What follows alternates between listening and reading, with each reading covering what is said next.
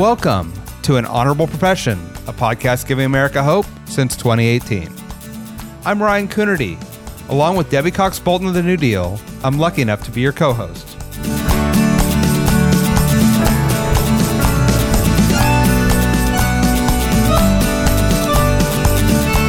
An Honorable Profession is a New Deal Leaders podcast. The New Deal is an organization that supports the next generation of American leaders. From attorneys generals, to state senators, to mayors, to school board members, these are the people that are pushing policies and politics that will respond to climate change, rebuild our economy, address racial injustice, and restore our democracy. These are incredibly talented people who have dedicated themselves to public service when their country and their communities needed it the most. Check out NewDealLeaders.org to see what I'm talking about.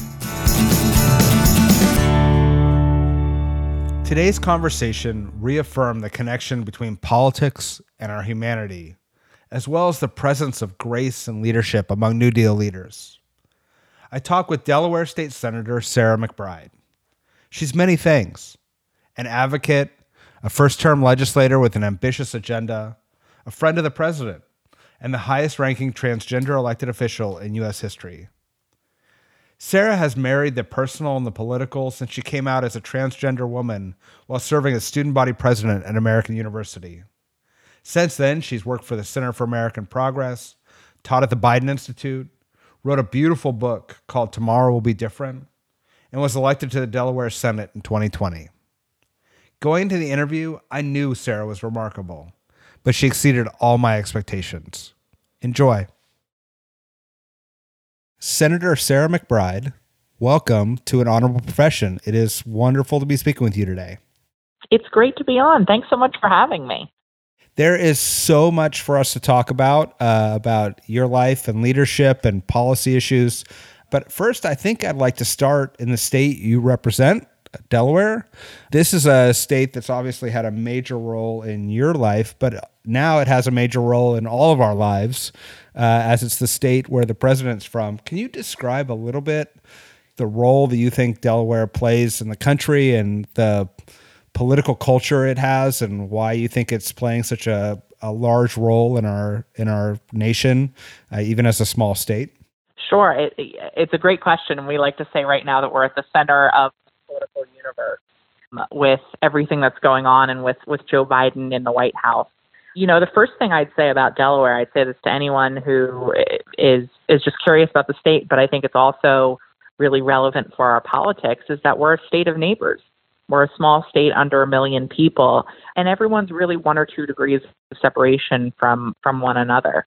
And that, of course, that small state mentality really informs our politics. It informs our relationships and how we engage with one another. I think that to a large degree, our General Assembly has not yet seen the same kind of toxicity and lack of cross-party collaboration and even relationships. We haven't seen the diminishment of that like we've seen nationally and even in other state legislatures. And I think that's in large part driven by our small size. I think Joe Biden brings that mentality, that approach to his work. He oftentimes talks about, how things are done in Delaware. Sometimes that smallness can mean that we have an aversion to, really challenging the way things have always been done. But I think more frequently and increasingly, what it actually does is it helps to, one, ensure that even one person can play a role in making change in your community, and two, that it breaks down the abstractions of policy and makes the debates that you're having at the local, state, and even federal level that much more real, because the people who are impacted by policies, the people who are struggling with with making ends meet, the people who are struggling through the pandemic, the people who are struggling through an illness, the people who are struggling to afford childcare. And so when the people who are impacted by the policies, like we do in a small state like Delaware, I think it helps to inform the policies that you prioritize. And I think that's one of the reasons why you're seeing President Biden in a really bold way prioritize policies that are impacting families in places like Delaware and across the country. And how intentional do you need to be to sort of prevent some of the divisions that we're seeing nationally from coming to your state? Your chamber in which you serve is a very small chamber in a small state. How do you build and maintain those relationships across party lines, across age, across sexual identity? Like, how do you approach that?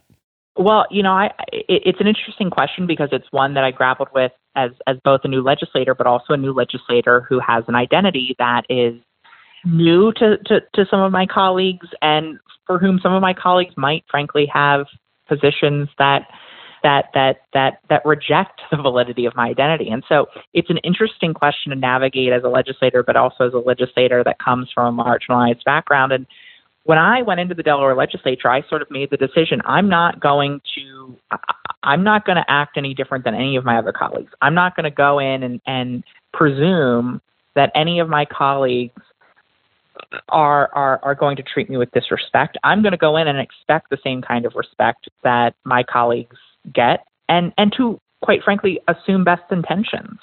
And I think that that's paid off. I think that the relationships that I've been able to develop with all of my colleagues, including colleagues on the other side, I think in part is a byproduct of the fact that I've gone in assuming best intentions, and they want to rise to that. And I think they're good people who want to treat people with kindness. And so I think that's helped to facilitate a dynamic where I've been able to develop and foster relationships, both personally but also professionally, with colleagues in both chambers and both sides of the aisle. And that also, I think, you know, 80% of our votes don't fall on party lines. Most of our votes are overwhelming majorities or even unanimous. And there are bills that we're able to work on across the political divide, because you see, I think, our media focuses on the 20% of issues where we fundamentally disagree. But at the end of the day, I think on most issues, we share common goals.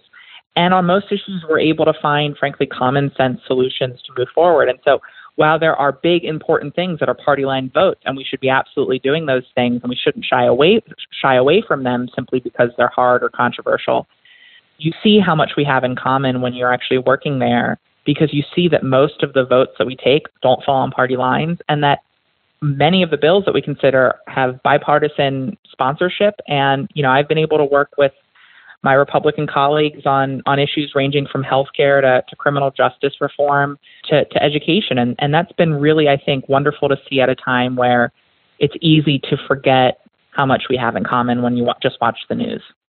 I couldn't agree more. And when I look at the bills that you carried in the last session, for a first-term legislator, you were moving some very big bills around telehealth, paid medical family leave. Can you talk about some of your efforts and how, as a first-term legislator, you took such a leadership role in trying to move these pretty big agendas forward? Yeah, and the two bills that you mentioned, I'm particularly excited about, because I think both of them actually go directly to the heart of the pandemic and our recovery and reimagination post-pandemic of our world, where we learn the lessons of the last year and a half, and as the president says, build back better. As you mentioned, we're a small state Senate, so each of us, even new members, have a unique opportunity to play a meaningful role in big bills. And as the chair of the Senate Health Committee, I've been able to play a meaningful role in some very serious legislation, even in my first year, which has been a real privilege and a real honor to be able to get my hands dirty and really roll up my sleeves, because at the end of the day, I'm a policy wonk, and there is nothing that I love more than sort of the beauty of good policy coming together, sometimes complicated policy coming together, to just create a solution that you know any individual part might not make sense, but when it comes together, it really just, it creates that beautiful tapestry of policy. And both of those bills you mentioned, the telehealth expansion in Delaware and paid family and medical leave, I think are reflections of that kind of policy making, but also, again, two policies that go directly to the heart of our recovery from COVID. The telehealth legislation is legislation that builds on our progress here in Delaware that we've made around telehealth over the last 6 years or so. We have passed a number of bills expanding, parity when it comes to telehealth, expanding allowances for telehealth. But when COVID hit, the governor first through an executive order and then the legislature temporarily through legislation expanded the parameters of telehealth in our state to include, for instance, the allowance for audio-only telehealth for folks who live in rural communities, and to also allow for telehealth to occur even without a physical inpatient provider relationship being established. And what we saw from that is that those allowances worked. They expanded access, they removed barriers, and they didn't diminish quality. And so working with Representative David Bentz, the House chair of their health committee, we put together legislation that didn't take everything from the expansion during COVID, but the parts that we saw worked really clearly, including the allowance as a backup for audio-only telehealth and the ability of a telehealth relationship between patient and provider to be established even without an initial physical interaction. And alongside that, we were able to also enter Delaware into an interstate compact that allows for and facilitates interstate telehealth services, something that's critical for both patients and providers alike, especially in a small state like Delaware, where providers very easily can be across state lines and patients very easily can be across state lines. And so the telehealth expansion that we did essentially expanded in those two major areas, our telehealth in Delaware, and entered us into that interstate compact.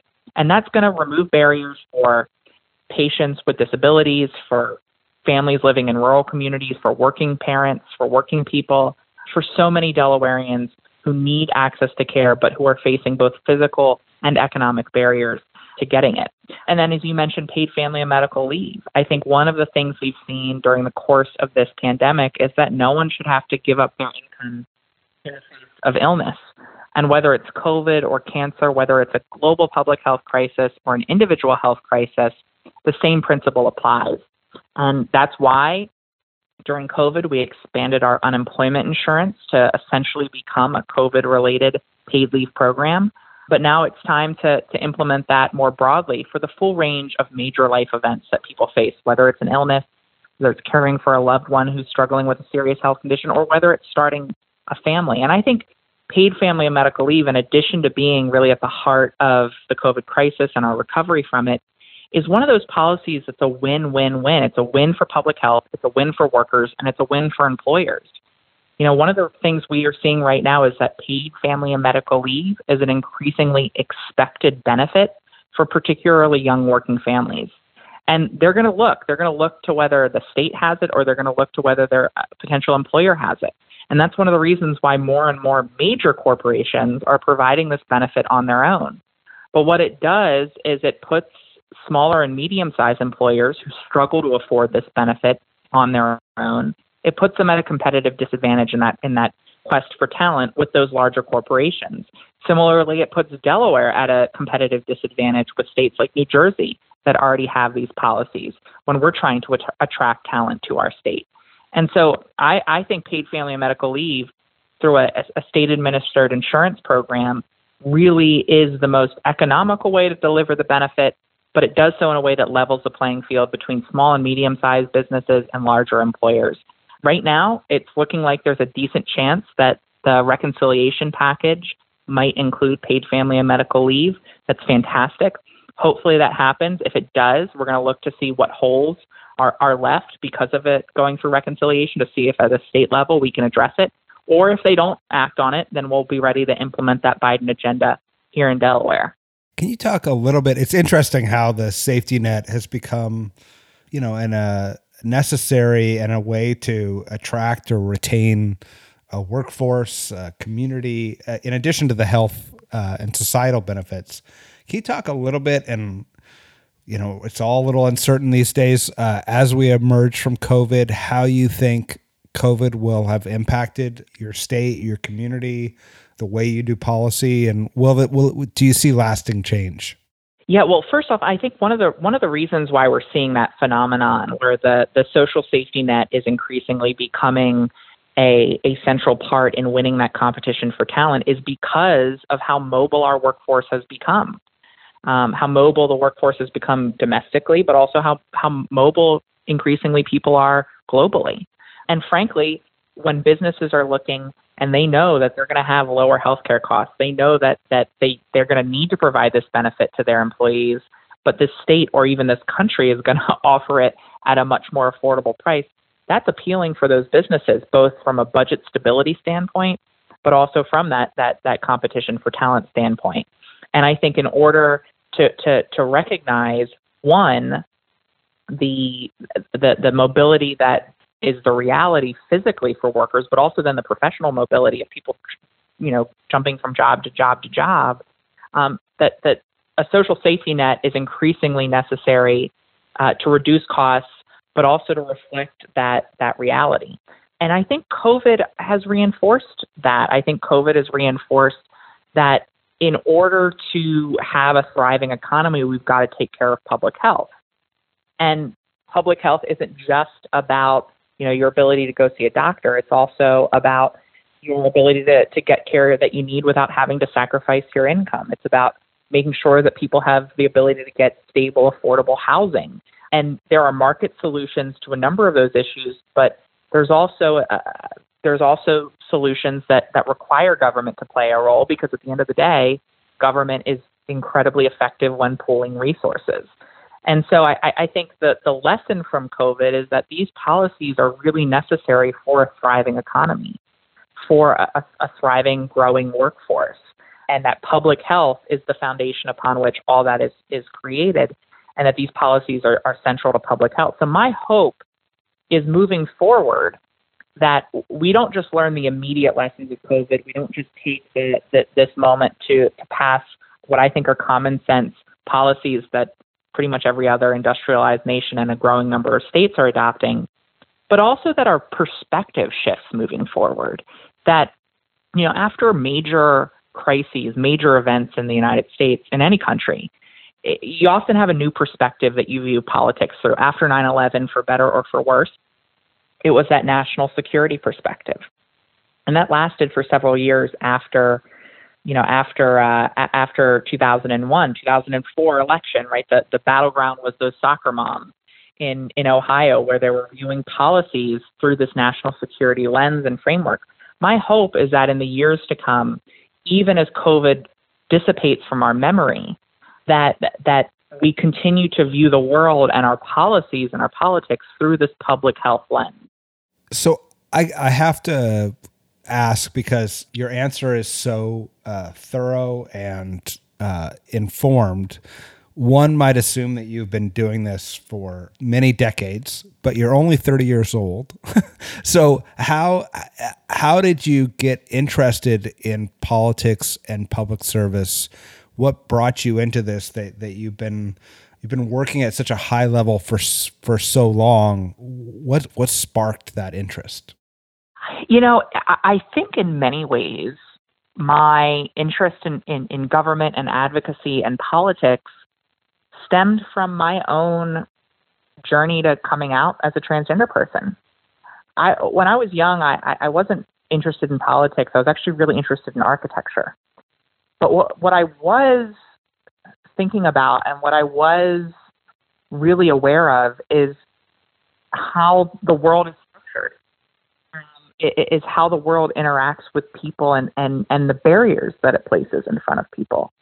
Because at a young age, I was becoming aware of who I am, and in the same instant, becoming aware of the fact that there was significant prejudice and ignorance around people like me.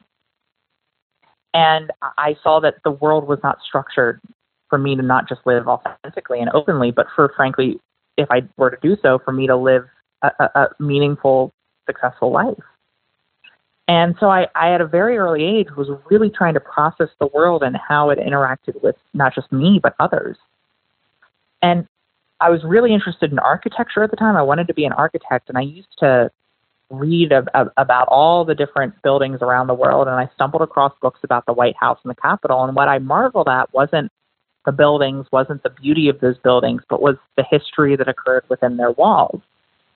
And I think as a young person wondering whether the heart of my country was big enough to love someone like me, whether my democracy had space for someone like me, what I saw in reading about that history was that the story of every generation was the story of advocates, activists, and a handful of elected officials working together to expand that circle of opportunity to deepen our understanding of our humanity, to bring in people from the shadows and in the margins, that politics seemed like the place where you could make the most amount of change for the most number of people in the most number of ways possible. And so I think to me at a young age, politics felt like the place where I could maybe build a world where more people could live openly and authentically. I found hope in that things could change. And then I got involved in politics here in Delaware. And as I said at the start, we're a small state. And, you know, a 14, 15, 16-year-old kid can get to know their elected officials. And I got to know my elected officials. I got to know because I showed up volunteering as a 14-year-old. I got to know people like Jack Markell when he was still state treasurer before he was our governor. I got to know Chris Coons even before he was the county executive, which he was before the U.S. Senate. He was running for county council president. You know, I got to know these elected officials, Beau Biden. I got to know them and they got to know me. And I saw that I could make a difference. I saw that one voice could change people's perspectives. And these elected officials took note in what I had to say. And so I got involved because I saw that politics was the place where you could do good. I found hope in that as a young person struggling with who I am and my place in this world. And I got involved, and in a small state, I saw that my voice could matter at a young age. So I'm incredibly grateful for that. But I think that journey to authenticity is what sparked my interest in politics and government and advocacy and got me involved. And for our listeners who come from marginalized backgrounds and maybe just starting to think about getting involved in politics, has the system reciprocated the effort that you put in? What's your advice to people who are just starting out on that journey and are worried about, you know, the personal toll that will come along with a political toll as they enter into the arena? Yeah, you know, change making is hard work. It really is hard work. It's not for the faint of heart, and there are going to be plenty of instances where you're going to feel like you're making false starts, that you're going to wonder whether it's false hope. There are going to be moments where you have a crisis of faith. I've certainly had that. But one of the things I think I've learned is that hope isn't necessarily an organic phenomenon. I think sometimes we think that hope just happens. And if it doesn't just happen, if you don't just feel it, then there's nothing that you can do about it. Sometimes hope has to be conscious. And if you do the work for long enough, you will find those moments of hope, those moments of progress that you can latch onto. That when things get tough, when sometimes everything feels broken and impossibly broken, that you can remind yourself and give yourself that motivation, that energy, that reason for hope. I've certainly learned that. And so one piece of advice I always have for folks is to take those moments of hope, take those moments of progress, and file them away in your mind. And try to summon them when things get tough, when the odds seem against you. And to remember that throughout history, it's always been in our biggest challenges that we take our most significant steps forward. It's in crisis that innovation is required and fostered. It's in those moments of tragedy that we end up not only triumphing over the challenge, but oftentimes making progress that prior to seemed so impossible that it was almost incomprehensible. And so that's important. But I will say that for all of the challenges in our politics right now, I'm as hopeful as I've ever been. In fact, I'm probably more hopeful than I've ever been because of the change that I witnessed in the 10 years before I ran for office. I ran for office because I was, at the end of the day, hopeful that we can do big things, that we can make change, because I'd seen it and I'd lived it. I'd fought for it and I'd experienced it as an advocate. And so I remain hopeful, but even in moments where I question whether that's naive, I think back to those instances of progress, those moments of hope that I've experienced throughout my career, whether it's passing legislation that people literally laughed us out of the room when we first brought it to them, whether it's beating back anti-LGBTQ bills that seemed inevitable, whether it's the hearts and minds that have been opened, whether it's the young LGBTQ people who exist today and their existence personifies our progress. No matter what it is, there are so many reasons for hope and for optimism that I try to summon that when I'm feeling discouraged or down.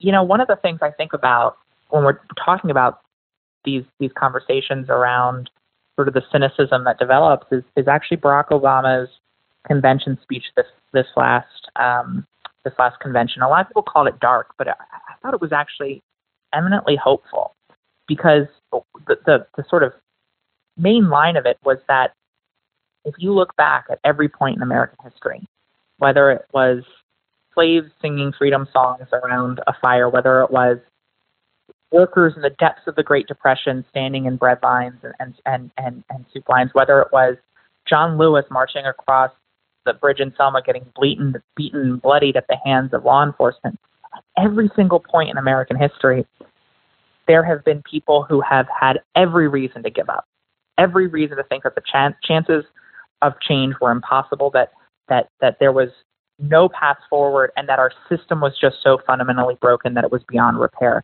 And if anyone had a reason to give up, it was those Americans. But they didn't. And they saw it through, and they might not have always seen the light at the end of the tunnel in the moments of greatest challenge, but in keeping moving forward, they eventually reached that light at the end of the tunnel. They eventually brought about that change that seemed impossible. And that's I think the lesson, is that hope breeds perseverance, and perseverance will inevitably lead to progress, even if you can't see it in real time. That's beautifully said. And I wanted to ask you about sort of that hope personified, in that you were just invited to the White House for Pride Month. Can you talk about what that experience was like after the previous 4 years, and what, and especially with your connection to the president and his family? Yeah, it's funny you bring that up. I was literally just having coffee with a 6-year-old trans girl and her family. And I was saying to her, she said, I heard you were, she's just been in D.C., she said, I heard you were just at the White House. I said, yeah, it was my first time there in a while, because the previous guy wasn't really friendly. And it was really special being back there, being there among LGBTQ people. I had the chance as an advocate to, and before that as an intern in the Obama White House to participate in meetings and be there during the Obama administration. But this was the first time, and it was such a breath of fresh air. It was a reminder of the weight that had been lifted off of our shoulders. I mean, every single day, there was always that feel of, a tweet dropping or a policy being announced by the Trump administration that was going to go after my community, that was going to go at the heart of my personhood and my dignity and the dignity of other people in this country. And to be reminded that we now have a leader who sees that the presidency is a responsibility to appeal to our nation's better angels, to uphold the dignity of every person. That event, that White House Pride event, welcoming LGBTQ people in that building, people who, wouldn't have been welcomed, trans folks who wouldn't have been welcomed in that building just 6 months before, was certainly a reminder of how things have changed even in just 6 months, the weight off of so many of our shoulders with the Trump administration leaving. And, with so many anti-LGBTQ attacks at the state level and in places across the country, that peace of mind in knowing that our federal government has our back, that the president sees us, and that his Department of Justice, his Department of Education, his Department of Health and Human Services will put the full force of the federal government behind upholding the rights and dignity of people like me, is deeply comforting. And, you know, you mentioned my relationship with the president. Everyone in Delaware knows one another. And so, you know, we're used to seeing Joe and Jill Biden at the grocery store, you know, in a parade, walking down the street, at a restaurant. That's normal for us. And what I will say is that you really get to know your politicians. And Delaware has the ability to sort of break through in authenticity because you get to know people one-on-one. And the Joe Biden that people see is the Joe Biden that we know. And his passion for, I always say, for LGBTQ equality is the real deal, because I've seen the passion in his eyes and heard the passion in his voice when he talks about it one-on-one with me. And so we're really lucky to have someone in the White House whose big heart really is as big, if not bigger, than what people say and what you see on TV. He's the real deal, and we know it because we see it in person every now weekend in Delaware, but before that, every day in Delaware. That was my question, is from somebody who is known the president in that capacity. You know, what do all of us need to know about Joe Biden that we think we know and we're wrong about, or that we just don't know? So I think one of the things I talked about during the campaign that I don't think people fully realize is, you know, one of the trite cliches that people say about politicians, or that politicians in their campaigns say about them, is that, you know, this leader will fight for you like they fight for their own family. And it's usually a throwaway line, but for Joe Biden, it is so real and so true. And I think so much of that stems from his experience and tragedy. And when Joe Biden lost his wife and his youngest daughter in that tragic car accident right after getting elected to the United States Senate in 1972, almost losing Beau and Hunter at that time, it was not just his own blood family, it was community that helped him get through it. I mean, Delaware politics is filled with people who, you know, babysat for Bowie and Hunter when the newly elected senator was taking the train down after his wife passed away. I mean, the community helped to raise the kids. They helped to get Joe Biden through that. They kept his spirits alive. And then when he lost Beau, the community really mourned with him in a deeply personal and profound way. And so I think for Joe Biden, when that trite line about a politician fighting for your family like they fight for your own is said, it's actually true for him, because for Joe Biden, community is family in a way that only tragedy and the experiences he's had in his life can forge. And so I think that's something that I think people don't fully understand about him, just how much community is family, just how much he cares about other people like he cares for his own family, because he would have never gotten through his tragedy in his life had the community not treated his family like their own. That's beautiful. I wanted to ask you about the tragedy that you've had to deal with. You wrote about it beautifully in your book, Tomorrow Will Be Different, about the passing of your husband.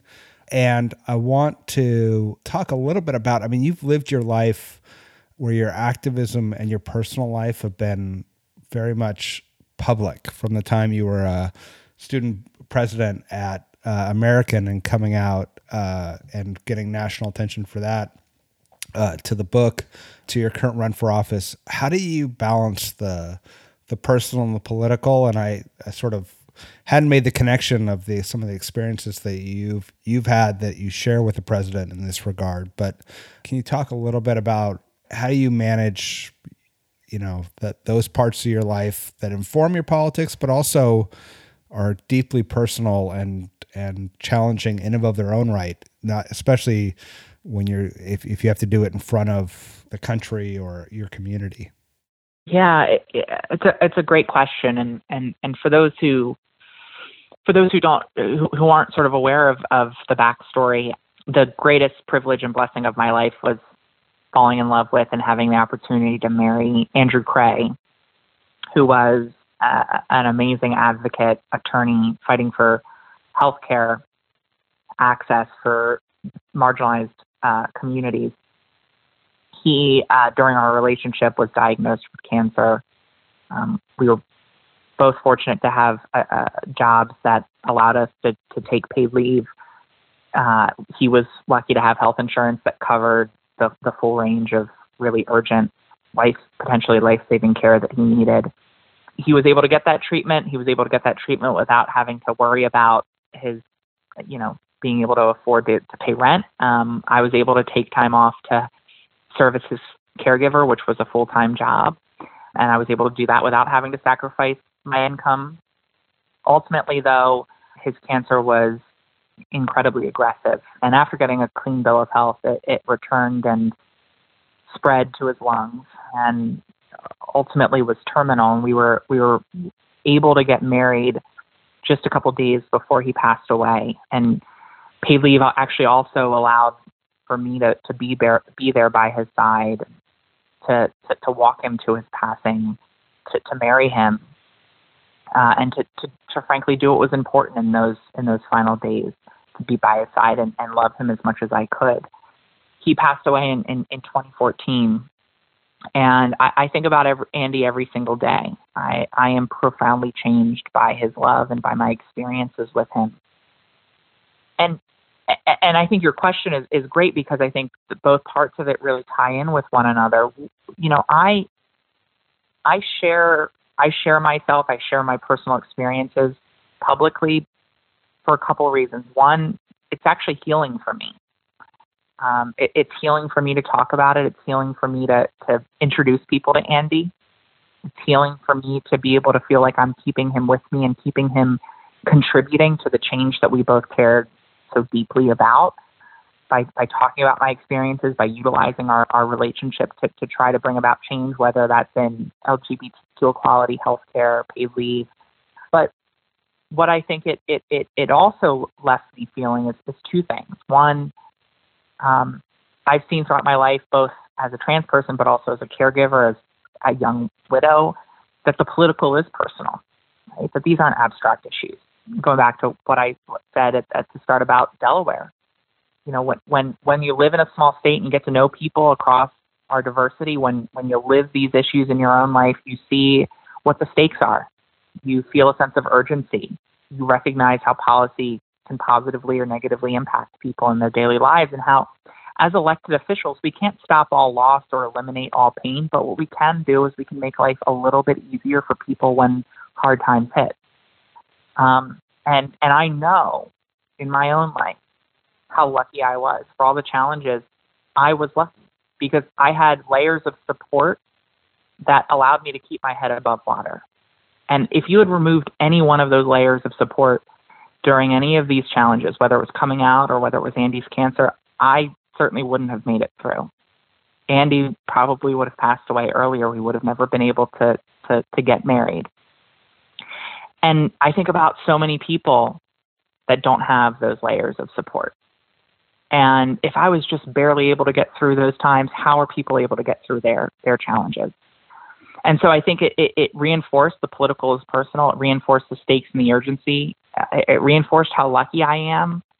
And it reinforced just how fundamental these types of policies, common sense, compassionate policies can be, to allowing people to get through those hard times so that they can not just live, but ultimately thrive. But then the final thing I'll say, and it goes back to another question that you asked about hope, is a lesson that I took from Andy's passing. My brother, who's a radiation oncologist and has watched far too many people pass away from cancer, he said to me in that final month of Andy's life, "This is going to be incredibly difficult, but I should take stock in the acts of amazing grace that would be everywhere."